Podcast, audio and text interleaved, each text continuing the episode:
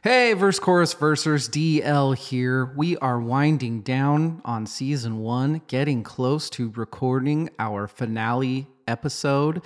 It's going to be a great time with all four of us. The main question is Do you have any questions for us? Put it out there on Instagram, and we actually got some pretty cool questions. So I'm putting it out on the pod too. Do you have anything for us? Write us at contact at versechorusverse.com or DM us on Instagram at verse Chorus verse pod. We will answer them. We'll answer almost all of them. Some of them I've gotten we won't answer, but if you are at least semi well behaved, we will. Thank you, good night, and good luck. Svend, I'm going to sing to you, okay? Coming up on episode 38, Svend, I'm an alligator. I'm a mama papa coming for you. That's next on Verse Chorus Verse. How I would love to see you. Otherwise, I ain't got nothing to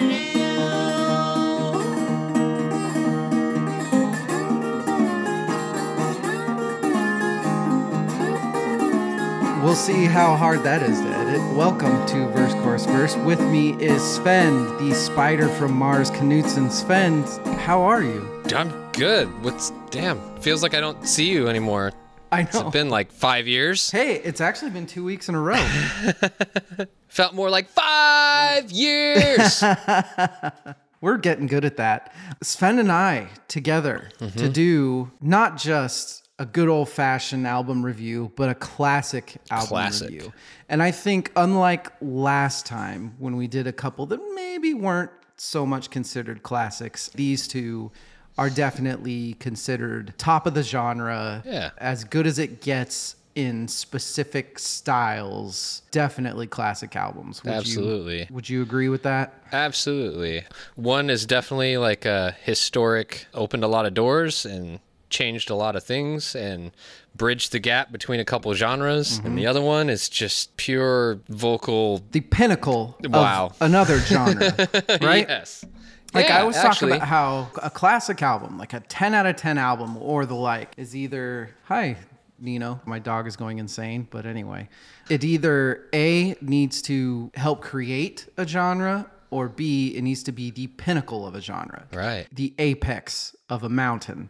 And I think both of these albums represent that really well. Definitely. Yeah, I'm- I'm stoked to talk about both of them. This this is I am uh, too. We kind of are going in two different directions a little bit. Two different directions, and we both really liked the album that we gave each other. yeah. Um, Win-win. Speaking about music that I like, the music that you heard on the intro is by Charlie Marks. The song that you heard is called Meet Me, Oh Meet Me.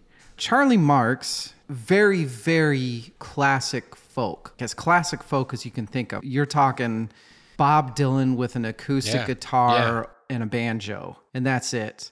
Charlie Marks is based out of Reno, Nevada, and sent me their stuff about a month ago. Immediately, I listened to two songs and I was sold. Yeah, this is Nice. This is Yeah. great, great stuff. I'm a big fan of folk and traditional folk, real folk, and this is definitely there.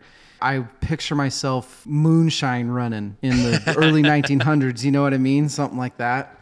Charlie Marks, check it out on at Charlie underscore Marks underscore music. That's the Instagram, or go to charliemarksmusic.com. Has a website. There you go. That's the music that we're going to be featuring. We're going to have two breaks that we're going to feature, and you already heard the intro. Svend, Sweet. Yeah. how has life been for you this week? Life's been pretty good. Busy as usual. I'm always busy though. I think I think I'm getting to the point where I have to just admit that I'm a workaholic to my own fault and detriment and to my family and friends' annoyance. um, if I'm not working at one thing, I'm finding other stuff to do. Glutton for punishment, I think. But it's been good because I've had a great soundtrack Yeah. for the week. So thank you for that. It has been good, man. Yeah. I agree. This was a really tough week for me. And boy, the music helped. It really did.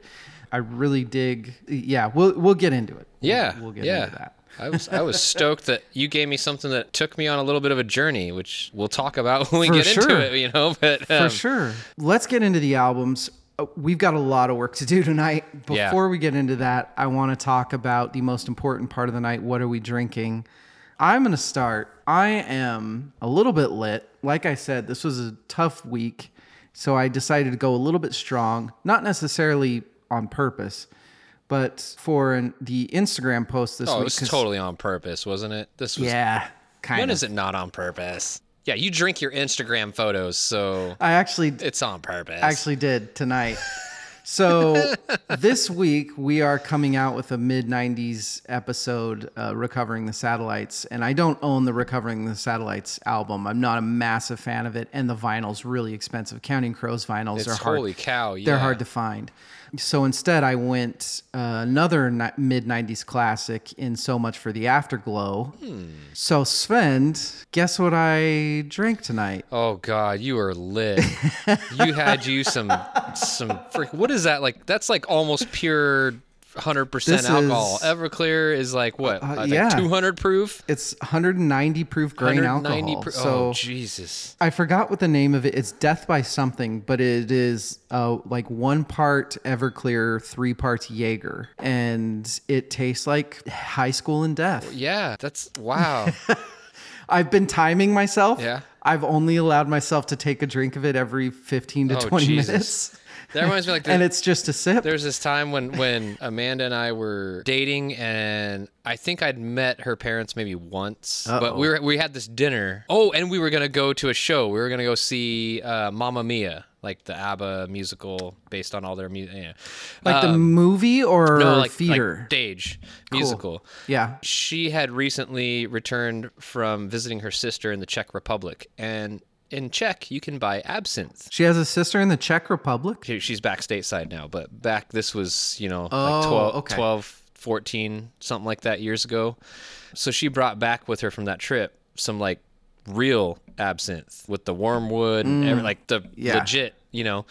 So I decided that would be a great night to try that and then go uh, go hang out with the what would be my future in-laws and that yeah. I, I feel your pain when you like you know you have something that you're like eh, and then you can only take a little sip every 15 minutes like you were saying. Yeah. it's a good strategy. I just downed the fucker and green fairies and all sorts of shit. Actually, what's funny is absinthe doesn't taste the, to me. Absinthe doesn't taste all that much different besides all the sugar than uh, Jaeger. It's got that anise, that you black kinda, licorice. and yeah which i don't like it was whew, well, yeah. If you if you don't like it, then you might as well just get it over with. i hate licorice and so yeah, Yeah. it was just kind of one of those Not like great. well i'm not gonna waste it but so that's what I'm drinking. Uh, Svend, how about you? oh well i'm not drinking absinthe i'm gonna make you help me pick because i like doing that game yeah, yeah, yeah, I like this game too. getting in the spirit of the fall season, I have a Pumpkin spice Well, latte. it's base. Oh, gross. if you're listening, Rachel, I hope you're not a pumpkin latte bullshit she is. fan. She totally is. Oh shit. I love pumpkin spice latte. You couldn't guess No. that by her favorite album being 1989, Svend.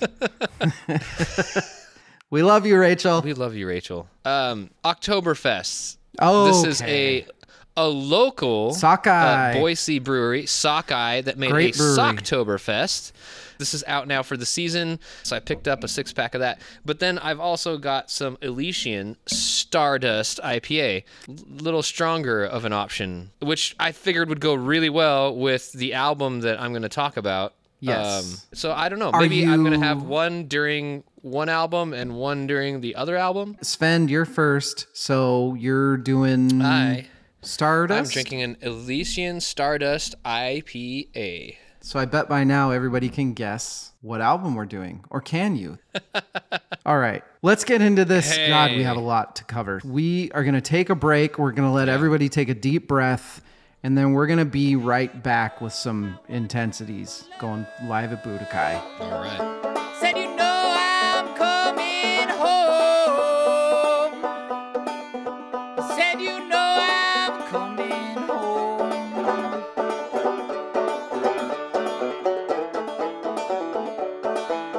I had an extra one I drank last night. Oh, oh, last night. Oh yeah, you dummy. Yeah, I'm a dumbass. Svend. Never, never. God damn it. This week, I gave Svend David Bowie's The Rise and Fall of Ziggy Stardust and the Spiders from Mars. Damn. Before you start your David Bowie spiel, which I'm sure will be short because there's really not that much to talk about with him. No. The music that you heard coming into the break was Shady Grove. It's off of Charlie Mark's 2020 album Honey Baby. Great song. I pick these songs. Very rarely does an artist say, "Hey, I'd like you to play this and this and this." 9 times out of 10 they say just whatever you like, put it on. So these songs are songs that I've gone through. I've said, "Yeah, this song's great," and put it on. Shady Grove being one of them. So please go download them, go listen to them, go to the Instagram at Charlie underscore Marks underscore music. We appreciate letting us play it. We're glad to get it out there. Hopefully, we get you some downloads. Svend, take it away with Mr. Bowie. Yes. You gave me the one, two, three, four, fifth studio album from a man who recorded like a 1000000 Mm-hmm. studio albums and live albums and singles and movies and concert films. And so the rise and fall of Ziggy Stardust. And the Spiders from Mars, also one of like the longest album titles um, I think that we've ever had. Yeah, I think you're right. That's gonna be fun trying to stick on the Instagram screen for the promo because That's it's funny. I was just thinking of that. it's going to be the whole circle. Mm-hmm. Also, before we dive into this album, how does someone get to have two albums with the same name that's also the name Themselves. of themselves and they're two Yeah. album. One's the first and one's the, the first two albums are the same title by the Yeah. same person. Another thing before we get into this is what I found studying for this album, which I've been doing for a long time and it wasn't long enough. Mm-hmm. For anybody that's worried that how are these idiots going to get an album like this summarized into half of a podcast episode, we're not. This album will be talked about again. We're going to be doing year dissections. I guarantee you there's going to be a lot of David Bowie dissection on this podcast. So this is not the only Ziggy Stardust that will be talked on this podcast. So we'll we'll do the best we can, but we would need four hours at least to talk everything about this. Yeah. It was released in 1972, recorded almost simultaneously. Some of the tracks were recorded simultaneously and even meant to be released on Hunky Hunky Dory? Dory. Yeah. I think in all of rock history, this tour, the, the, the Ziggy Stardust tour, there's awesome footage of it, but I love to think of that as like, that's when you've made it. Yeah. Holy shit. The stage set, the theatrics, he had a cherry picker arm that lifted him. And for like 72, 73, that's pretty crazy. Like having him Yeah. like cantilever out over the audience and like singing and performing. So there's a lot about this that I feel is it's more than an album. This is a stage play. It's- this is a show. Oh my god! If Rocky Horror Picture Show lived up to this No, caliber, yeah, it is. It's avant garde. He takes from theater, from opera, kabuki, anything you can think of. He's Yeah, he puts so much time and thought into how to become this different art form. Right. And he commits. You talked about Hunky Dory, which really, yeah, a lot of this was recorded with Hunky Dory. And and Hunky Dory, I'm not gonna I can't tell you which album I like more. I love Hunky Dory. But it was definitely clear that as a artist, this was when he really found himself. When he finally came over stateside and gave the US audience their first glimpse of him. This was his first tour over here.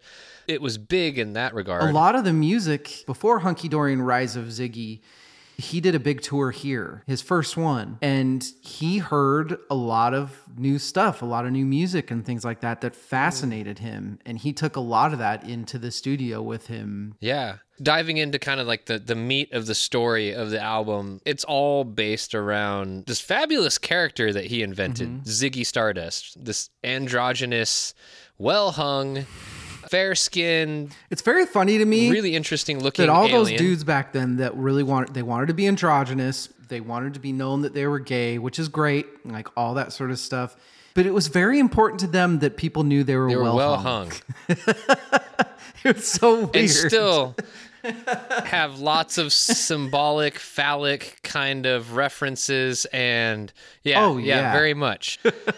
and the wardrobe definitely was picked and designed to, to help communicate that. Spinal Tap when he's got the cucumber Right. in his pants trying to go through the airport. Yeah.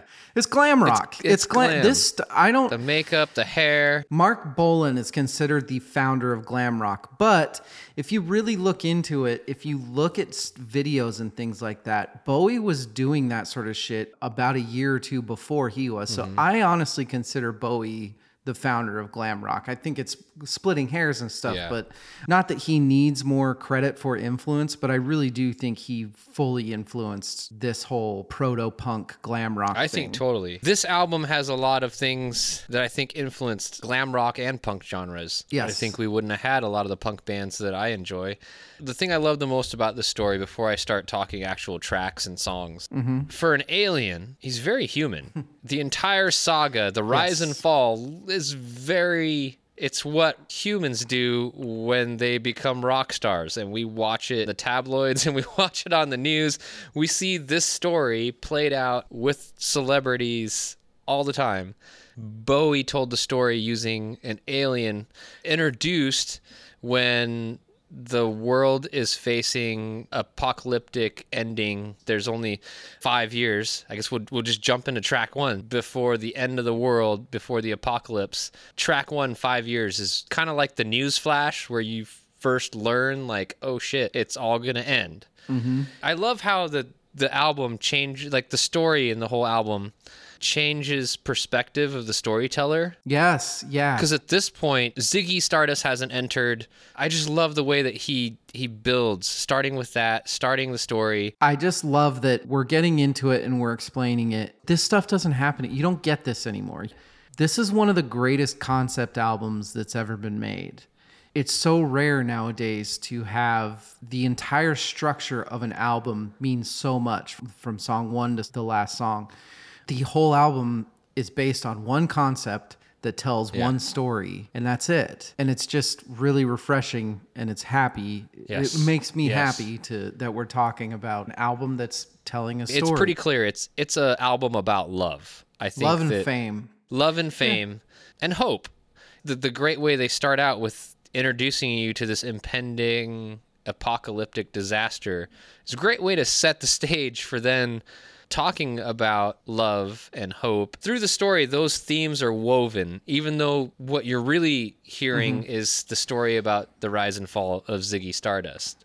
This is like straight out of an amazing hollywood movie. It is. One of the things that made Bowie so unlike anybody else is that he legitimately found importance in every art form and he tried to bring that into his music. Mm-hmm. And he was obsessed with kabuki for a long time, this Asian japanese art of yeah you aren't making songs, you are making a story out of music. Yeah. And he was very obsessed with that. And he was obsessed with musical structure, which is why he chose Mick Ronson as his guitar player. Because Mick Ronson was, it cannot be overstated to me how important Mick Ronson was to being part of the Spiders from Mars, which was cons- which was David Bowie's band yeah he was such a brilliant arranger. He was one of the most underrated musicians of all time. And in an, I remember in an interview once, and I wish I could remember who said it. I don't have it written down, but the guy said that it would be, it would have been like having Stravinsky in your band. Hmm. Going along with the kabuki, he wanted costumes in it. He had this big thing for Clockwork Orange, so he made sure that his droogs were all dressed the same. It was just, a, it was this entire concept, and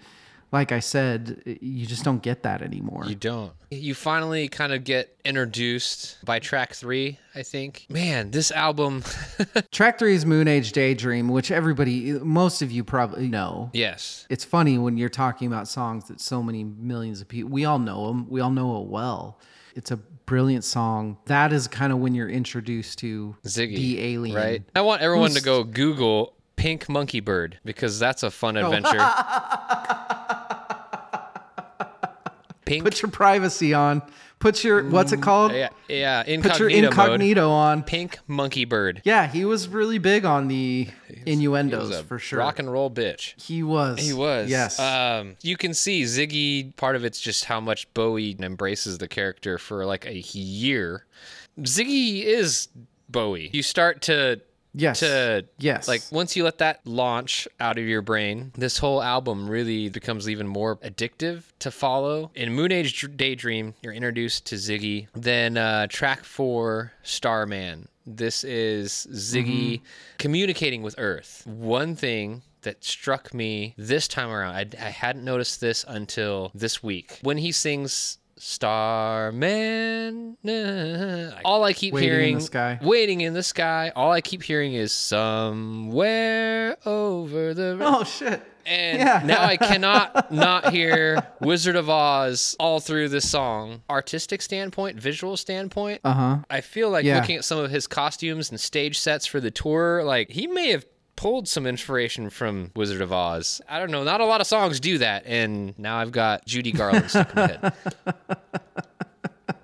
No, that's a really great pull. I had never associated that. I wonder, yeah, I wonder if it does have that sort of ma- magical, otherworldly feel. I don't know what it is about Starman. It's not even, there's something about the chord structure that's going on with that, with strings and everything.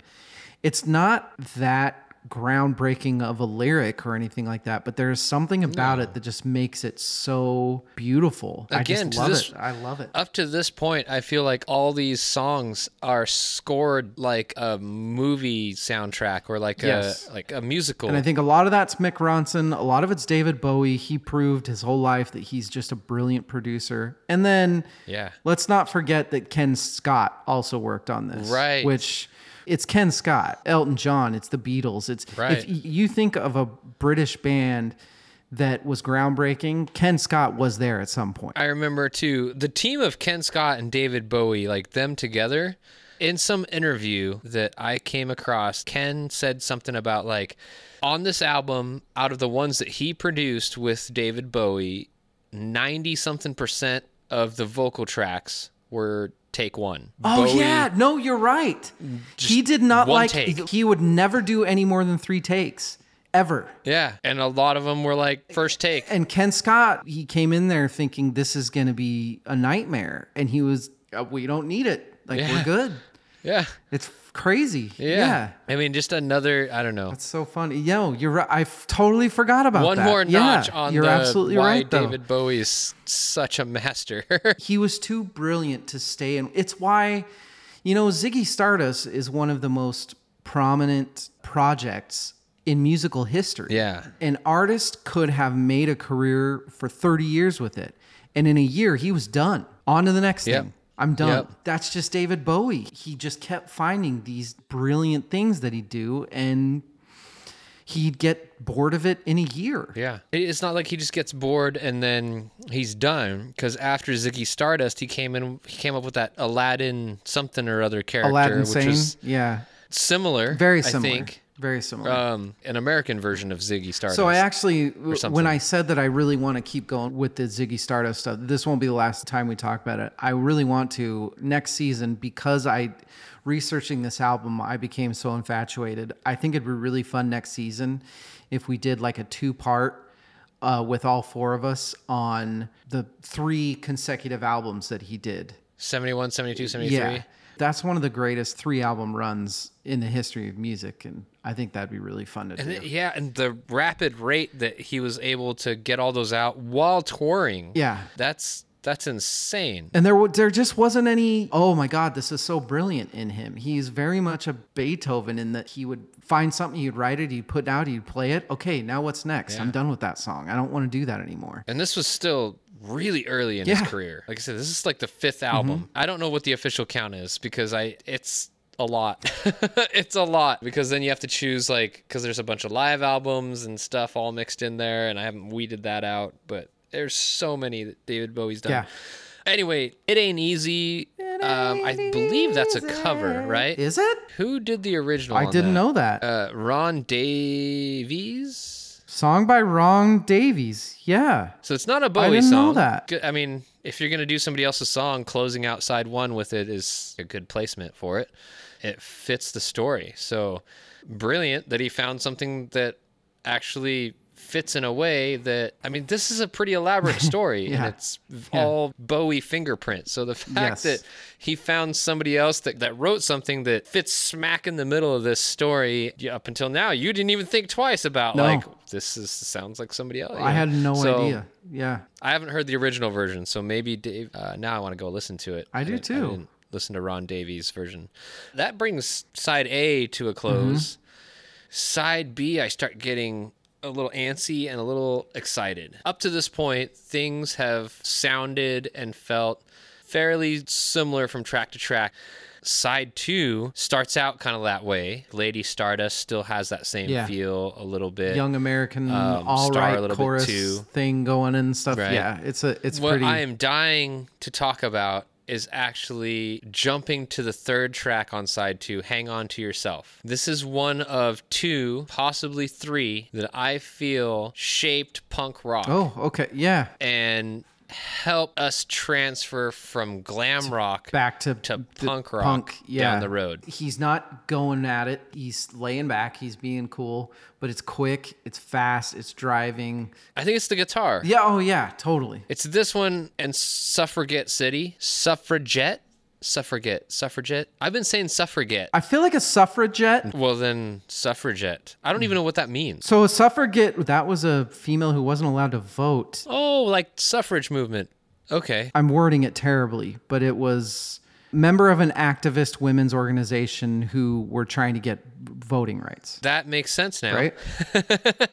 It to me has a lot of influences that I hear, and none of them what I expected from suffragette. Suffragette. Anyway, um, the driving like constant piano thing Yes. to me is very like Pounding. old school rock and roll, like American rock and roll. It's like Chuck Berry, or or what's the uh, Fats Domino. Great Balls of Fire guy, uh, Johnny Lewis. the Good Guy. I mean, Chuck Berry did Johnny B. Goode. That's right.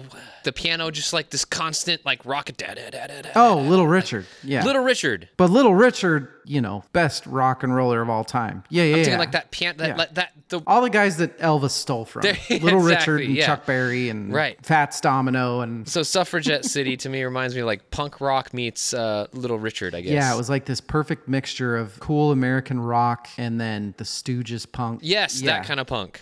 So I've talked about the two songs around Ziggy Stardust, which I'm gonna guess is the one that probably more people know. If you know one song on this album, that's probably Yeah. it. I know that was the first song I ever heard from this I think it was me too. I don't remember. I remember it being one of the first guitar riffs I learned to play. Was it? Uh, that dan dun.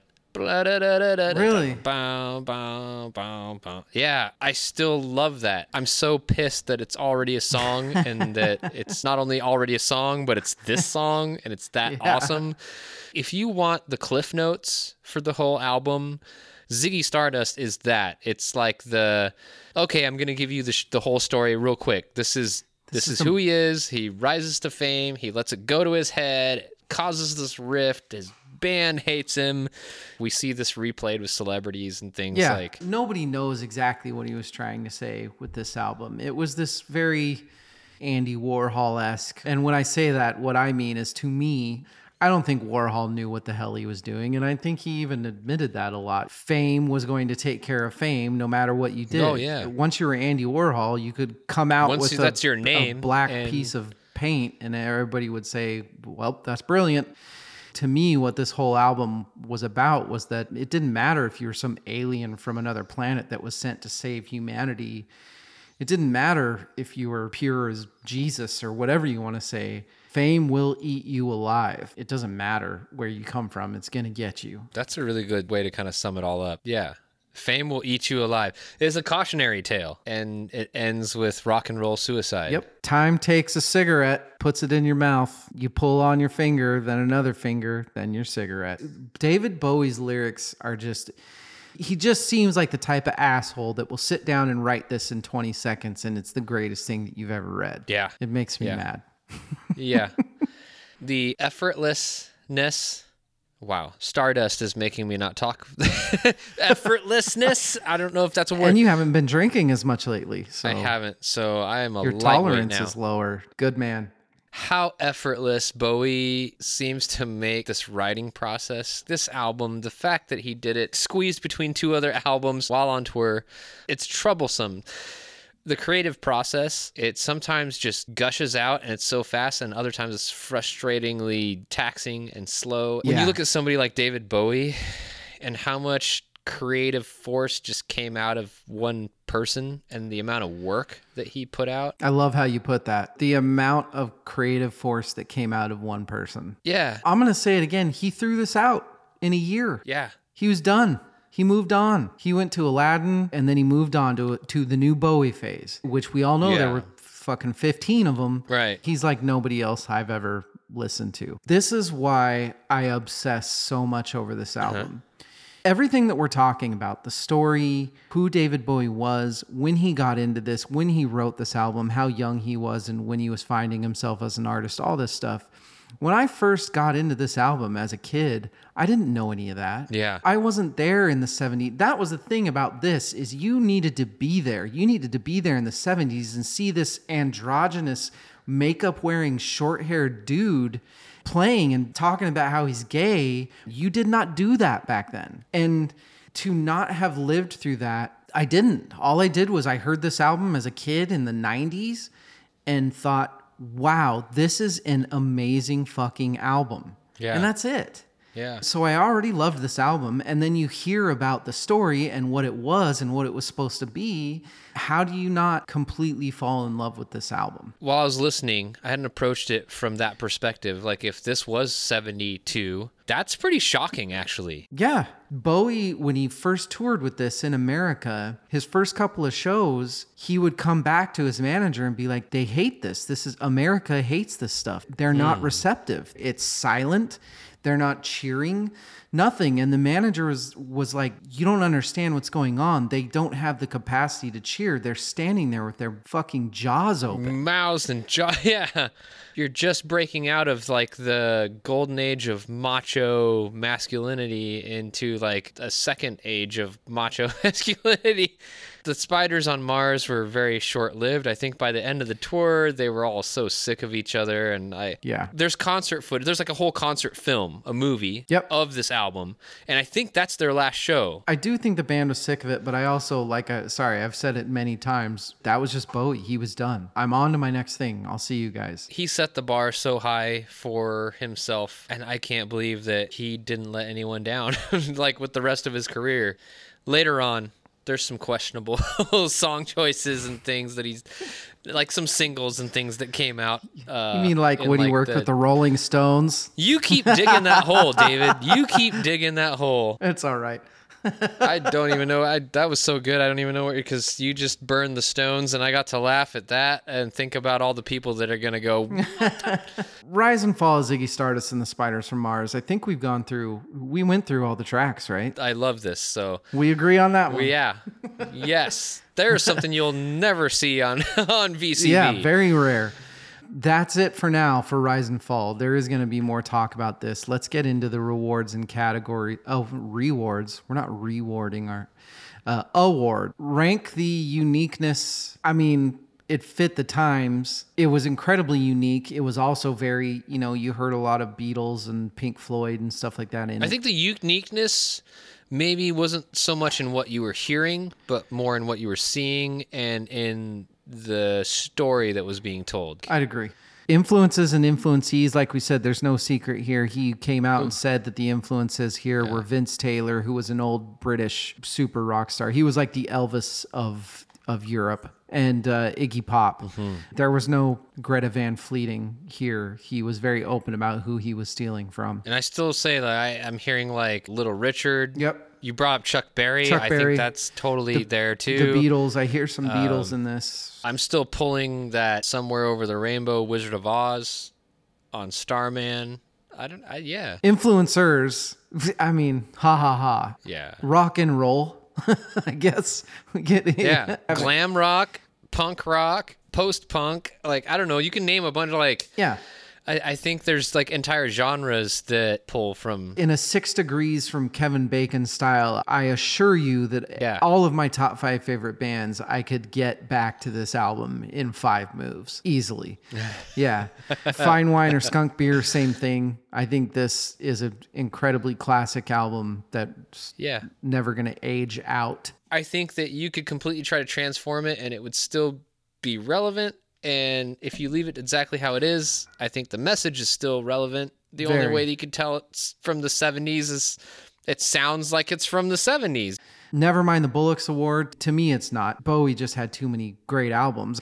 Do I think this is his best album of all time? I don't know. I'm not ready to answer that. I don't have a best David Bowie album. I don't think there is a best. God, I could just. With, well, this Yeah. needs to be a seven-part episode. Yeah. Um, John Paul Jones Award. Okay, maybe not replace, but there's two people that I keep thinking like how cool would it be to see these two people and David Bowie.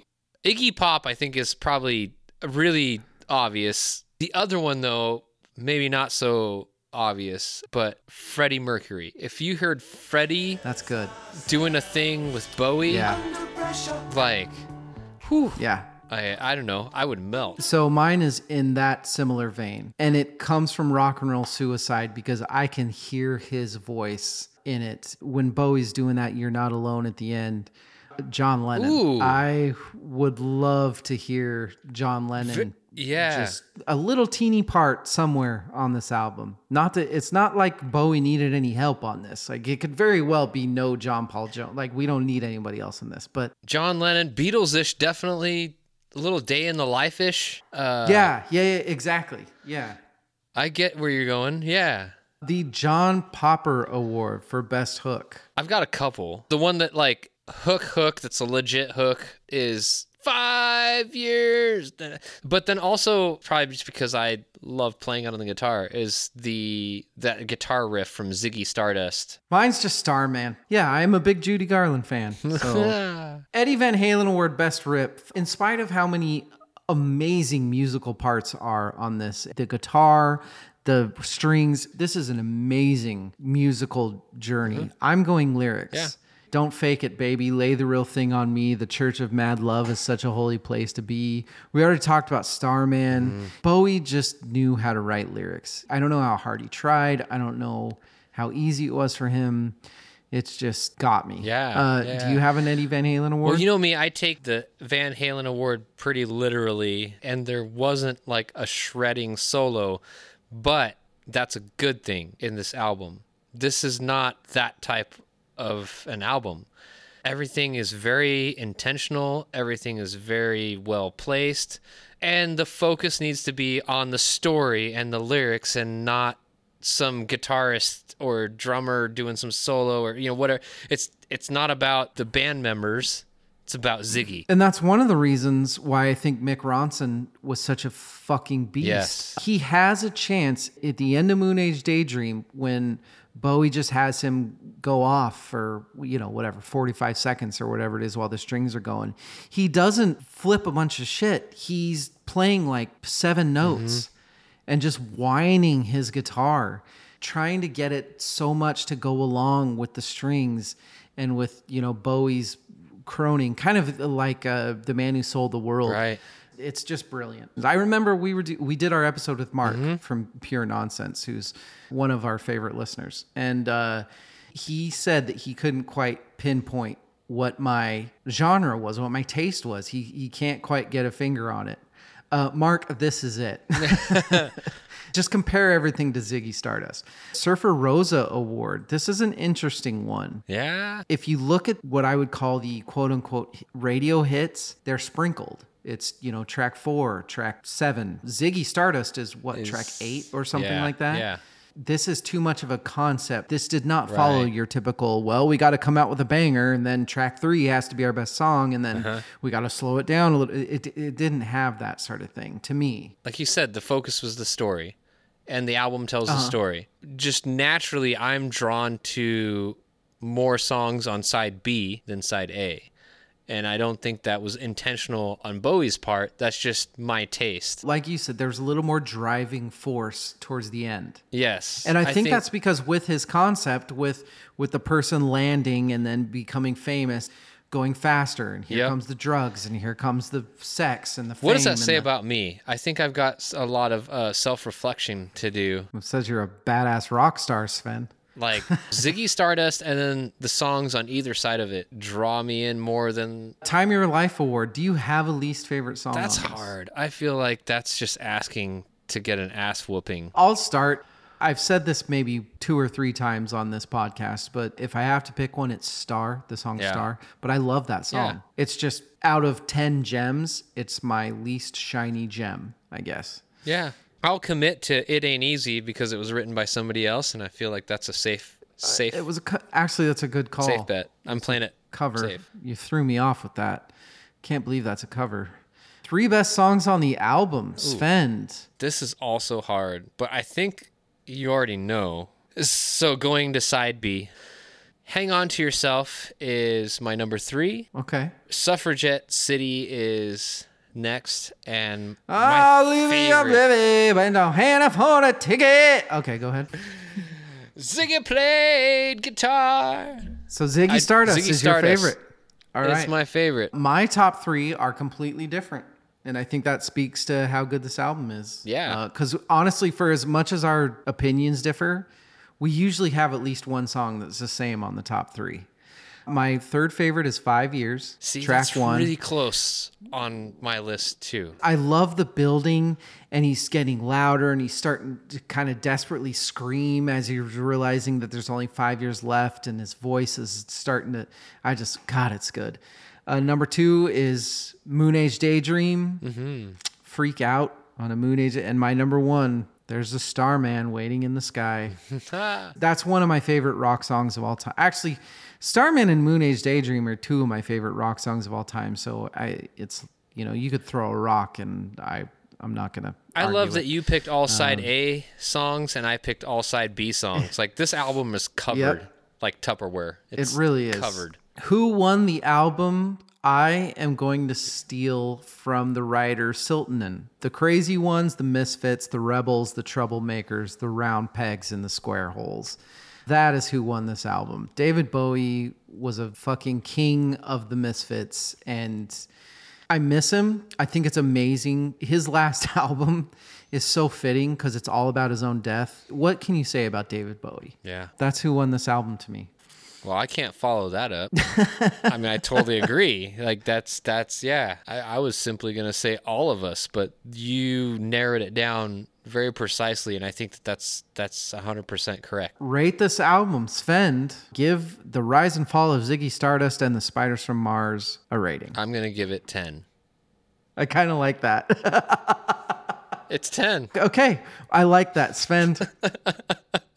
I'm giving this, and I don't think it's that huge of a surprise with with what we've been saying. I'm giving this 10 out of 10. Spiders from Mars.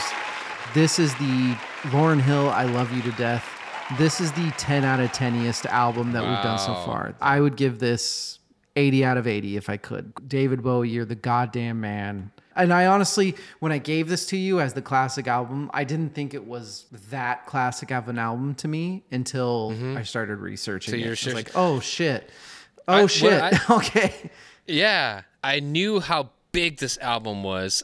I knew Ziggy Stardust. I knew Moon Age Daydream, and I knew Starman. This was it was on my Bowie radar, but not really. Holy shit! It's way more than just classic Bowie. So I, I'm not. I'm so happy that you gave this to me. All right, that is the best we can do with the time allotted. Uh, let's take a break and let's come back with our second album. But I fear what I may never find. Art's a fool who hopes for the better without making a change. And you were unable or unwilling. The result is all the same. Let's do this. This week I gave David the 1994 classic R&B album by Boyz II Men 2. In Roman numerals. Well, I tried to be who you wanted, but I never knew quite who that was. And it turns out that neither did you. Ah, neither did you. Boyz II Men 2, I am excited for this. Before we get into that, the song that you heard coming in from the break was called Where I'm Bound. That is the last track off of Charlie Marks' 2021 album Unbecoming. Two albums on Spotify, full albums that I have listened to, Honey Baby and Unbecoming. Honey Baby being much more of a almost monophone style album unbecoming being a little more produced but not really which is not i'm not saying that is a bad thing i think that this sort of music there's a lot of grit and character in it when it's done like this i really really enjoy this music if you ever want to just listen to some old school bluegrass have a drink chill out listen to this it's really good thank you very much to charlie for letting us play this uh, let's get into Boyz II Men Following up Ziggy with some 90s R&B. Two, the second non Christmas album by Boyz II Men in 1994. The first one being Cooleyhighharmony, which most people probably know from Motown Philly. It, it was very funny that you gave this to me. And I questioned it at first, but you know what? I like that you gave it to me. I sat down, I put it on. First song comes on. Thank you. And Svend, this is just such an amazing song. Yeah. It really is. It's Right? the, the production, the Yeah. writing, the arranging, the singing. And with the choir background that you have, I knew that you would appreciate the vocal parts. Yes, yes. And I've I love heard it. you sing a cappella quartet. It's a pinnacle of a style. This song is unbelievable. Great beat, great, great harmonizations through the whole thing. There's always the solos going on. Wanya Morris, who's the uh who's the main they, I think, switch. Nathan and Wanya. Wanya? Wanya. Wanya and, and Sean carries quite, I don't know. I, Thank You is this amazing lead vocal running through with these amazing backup harmonies, ducking in and out of majors and minors. It's so good. That's actually one of my gripes with this album. And I don't even know if it's a gripe. If it, it might be a good thing that they did it, but it is just shot so hard out of a cannon. Mm-hmm. This is one of the best vocal songs I've ever heard. Yeah. They just throw it out at you right at the beginning and then Yeah. deal with it. It's hard because the whole rest of the album, I feel like a fucking heroin addict chasing the dragon. Like, okay, when do I get that again? You know what I mean? right? I was hooked from the first bop. That chord that they hit, it's just like, it's an instrument. Mm-hmm. It wasn't four dudes singing. It was like someone played it on an instrument. Nailed it. And they do that the rest of the album. All the harmonies. And some of the harmonies are hard. So hard. They're not just like singing triad. Root and fifth with the third in there, like they're these are jazz chords they're singing. It's unbelievable. the the harmonizations that they're hitting. I don't want to get too much farther into it before we give credit to this was done under Motown Records. It broke a lot of records. You got a lot of famous names associated yes, with this too. Yes. A lot of really big producers, including one that I'm sure we'll talk about more than the others.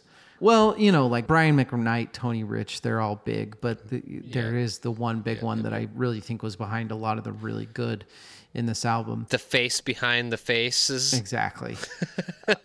It debuted at number one on the billboards, spent 5 uh-huh. weeks at number one. It was the third best selling album in 1995. It sold 12 million copies. I'll Make Love to You spent 14 weeks at the top of the Hot 100, making it the first artist to achieve consecutive double digit runs at the top because On Bended Knee was there before it. And they were the third artist to do that. Oh, who? After Elvis and the Beatles. That's pretty good company to keep, though. If you're going to break records and be like, the only two musical groups or people to beat you are Elvis and the Beatles, Yeah, that's all right. I think you're doing pretty damn good. It's a very 90s R&B feel. yeah. It's the epitome of like mid 90s R&B, right? It totally is. The beats even, the production. You look at the producers, you look at Brian McKnight and L.A. Reid and Babyface, Tony Rich. It's you know exactly what you're gonna get. To me, thank you, with the exception of maybe Motown Philly. Yeah. Thank you is kind of the pinnacle of this.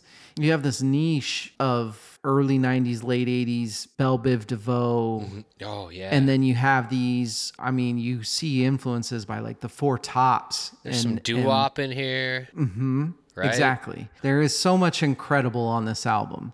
All Around the World, song number two, I will say, and this is going to be a new thing now on the podcast, Svend. Are you excited for this? What's that? David's Cardinal Song Sins. Ooh. Do you like that? what what sin did they just commit? So we are about to name number one on David's Cardinal Song Sins list, and it's from all around the world. And you know what it is? Is it the girl with the accent and the other girl with No, the other accent? I can accent? handle the French the other- woman being, oh, uh, je m'appelle sexy. uh, uh." That's fine, whatever. But there is a lyric where he starts naming off women's names. oh, yes. I can't get behind that.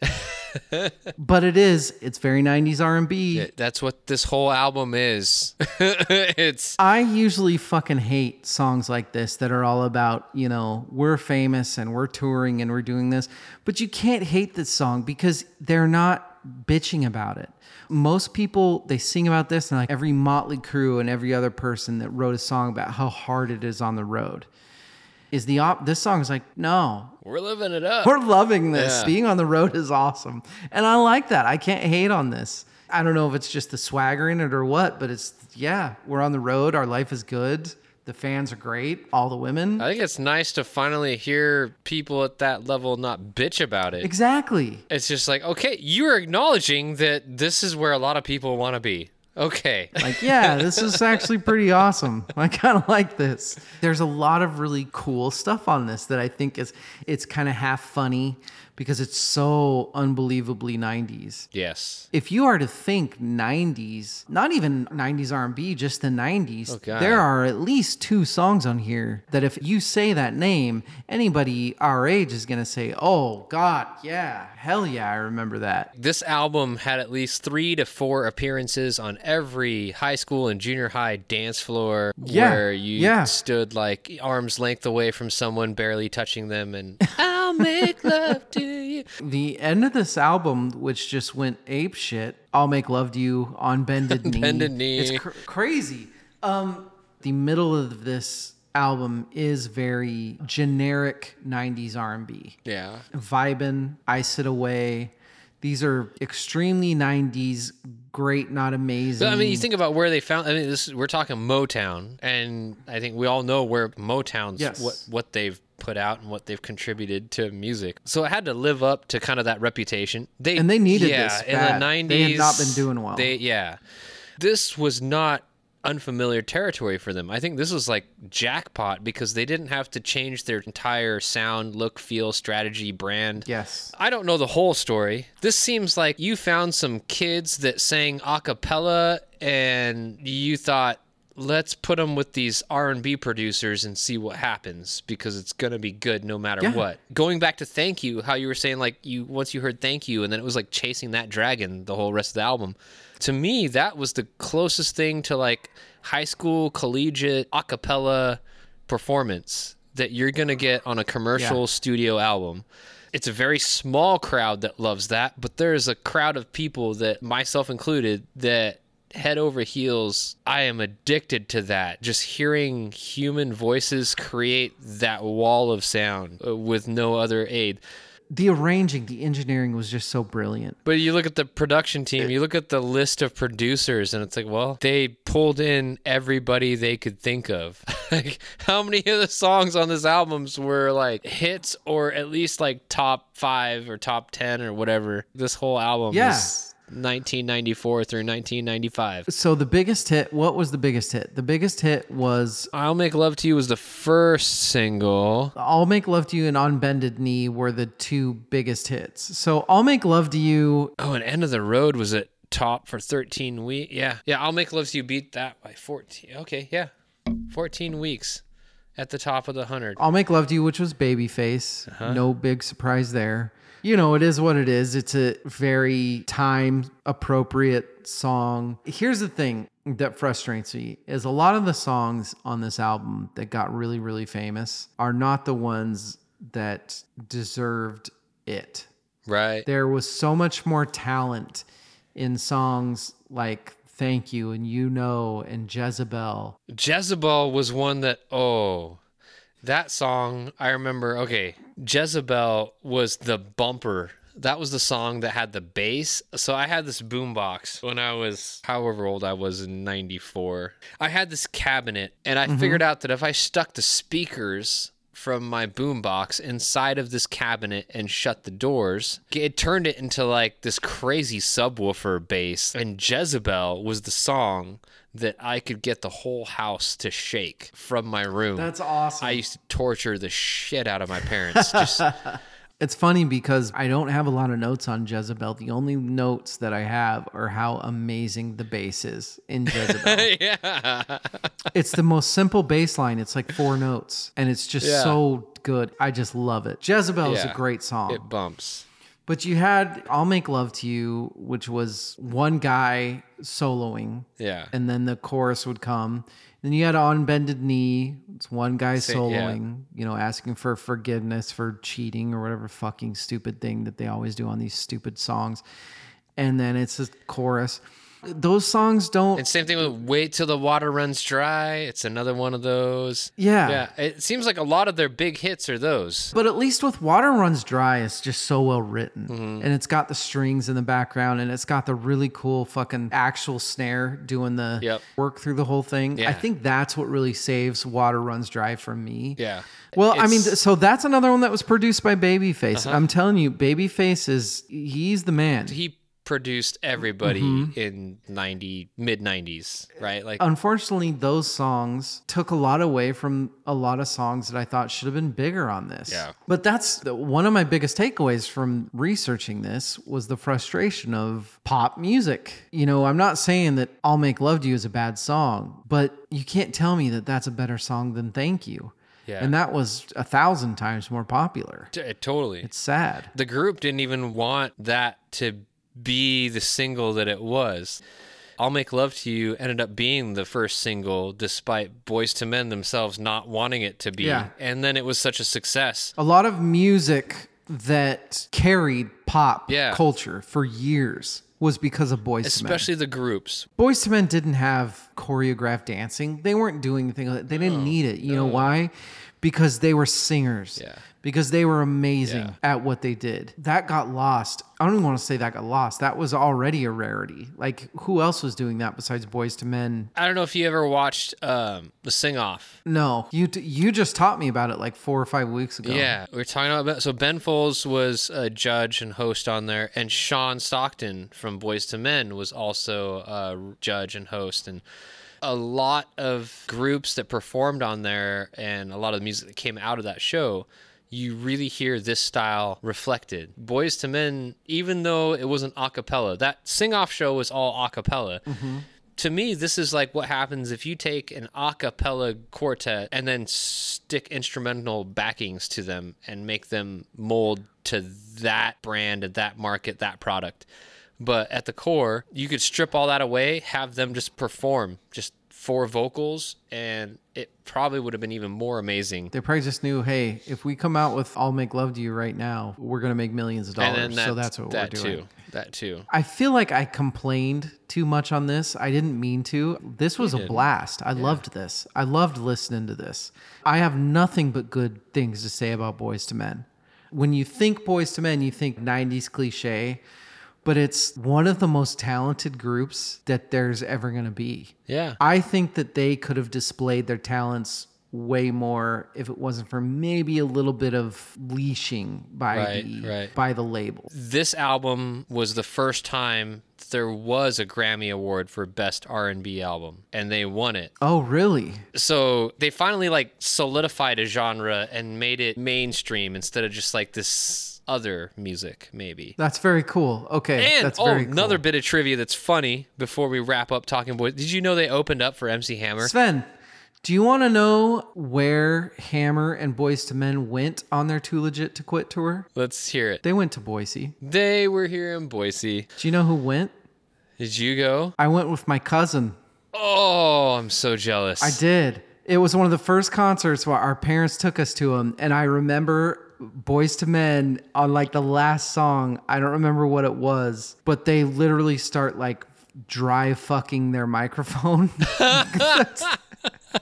and our parents were like, "Oh, what the hell is this?" It was the most awkward thing ever. I'm so glad I brought that up. That story is priceless. Shout out cousin Jenny. I remember that concert. Let's get into awards and categories. I've got a good David Crosby Met Award.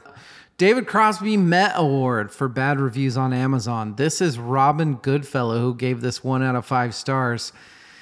The title for this is Imagine a World Without This Band's Boredom. Uh, sounds like Written is, in 2005. Sounds like it's- God, I love this so much. I don't know if Robin's a guy or a girl, but there is an artist referenced that you, it's going to make you happy, Svend. Let's do this. Believe it or not, I actually expected to hate this because it just doesn't suit me for the good kind of music. I didn't misread that. That's what that says. It sounds just the way I thought it would sound crappy. It isn't hard enough to be all that good if you ask me. It is just too calm. and and now you probably think I'm a hypocrite because I like Enya. At least Enya doesn't sound like someone who sounds like they're in a garage band attempting to record bad music. Not my style. At least Enya doesn't sound like they're in a garage band. That's the weirdest. I don't know. I've I've I've been in some garage bands and none of them have sounded like Boyz II Men. A 2005 review of a 1994 R&B album that references Enya and talks about boring garage band. That's the craziest shit I've ever read in my life. I want to ask you an honest question. okay. I really want to hear this because it might end our tr- friendship. I'll try to give you an honest answer. To you, what's better, the Beatles or Boyz II Men's yesterday? Oh, that's a shitty question to ask. Because I like a lot of yesterday covers. There's a lot of great ones out there. I think these two are the best. Even though it's the, it's the same song, to me it's apples and oranges. Okay. Because it's a completely different style. Yeah. They didn't just cover yesterday. It's dangerous though to give you a better or worse than the Beatles. like, I'm not gonna fall for that I shit. feel like this is Svend's way of saying that he likes this one more. Rank the uniqueness. I think it's incredibly unique. It's Motown quartet Mm-hmm. in the middle of the 90s when Vanilla Ice was pumping I'm shit still out. trying to wrap my head around how like this opened up for the too legit to quit. What is the audience prepared for at that point after listening to this? And well, then we like, weren't prepared for Boyz II Men dry humping their microphones. I guess that I'll was the way to bridge the gap. Can't touch this. influences and influencees. We talked about it actually. It's influencees, New Edition, Bell Biv DeVoe, The Temptations, Mm-hmm. really anything like that. And influences, it's Every boy band that came after this. tons of influences. But yeah, I think the biggest one, you're right, is all the boy bands had to add some dancing because they weren't as good. Yeah. A fine wine or skunk beer, Svend? As much as I want it to be some fine wine, it's borderline skunk beer. Because I feel like, with the exception of songs like like "Thank You," the production is what dates it. If they hadn't done the '90s R&B production, the vocal por- performances I think would have been timeless. But yeah, the album itself. And they couldn't even, you know, I completely agree. And it's honestly it's frustrating because and I keep going back to it, but songs like Motown Philly, yeah, it sounds early 90s. It does. But it's still fresh because they rely on the talent of the voices, not the production. even like nowadays, like uh oh shoot, Bruno Mars is like trying to. Yes. He has a lot of that Motown sound going on. Uh, never mind the Bollocks Award. I don't think so. I think that this is a great album, but I I think their first album was great too. I've only heard their first album and this album.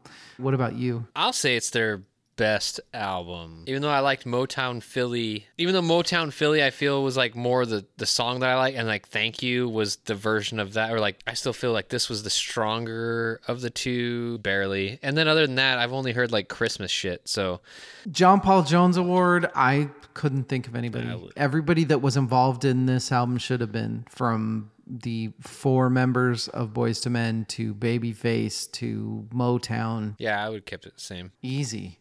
John Popper Award for Best Hook. What you got? I feel like that's kind of like their thing. All their hits have these. It's the hook that makes it a hit because the verses kind of are just you know filler. Yes. I think I'm gonna go back to "Thank You." That's that's my jam. Mine is Jezebel. I didn't realize that I had ever heard Jezebel. That hook has been in my head for probably like 20 years, never knowing where it came from. I will randomly, like months at a time, all of a sudden I'll be like, let me let. What the hell is that from? And I've never thought about it. 20 years later, here we are. There you go. Yes, mystery solved. That is You're welcome. the hook to end all hooks. yeah. So Eddie Van Halen award. Obviously, there's not a, a bunch of musicianship in here, but I am just going with vocals. Although there is some very shredding piano in this album. The end of Jezebel, there's some amazing piano. Yeah. But the breakdown of all breakdowns is in Thank You. yeah. It doesn't get any better than that. Agreed. I was gonna I was gonna call that one out. we agree. myself. Yay. Surfer Rosa award. This is like a reverse Surfer Rosa.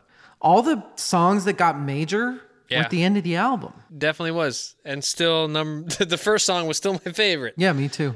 Um weighing that out. Not really, kind Uh, of, maybe. Time of Your Life Award. Time of Your Life Award can't be Khalil because that was about their road manager that got shot. So I can't, Yeah. as much as I, On that tour that you saw. yeah, on the tour that I saw that he got shot in Chicago. Chicago, yeah. But I don't, kind of a weird song, but he can't pick that. Trying Times is my least favorite. Mm. There's a part in this album in the very middle. There's three straight really slow R&B songs.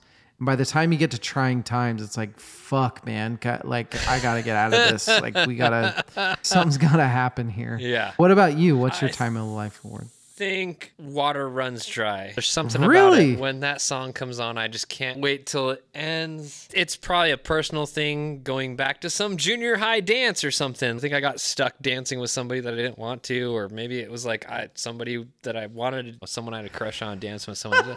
Seems like I don't know.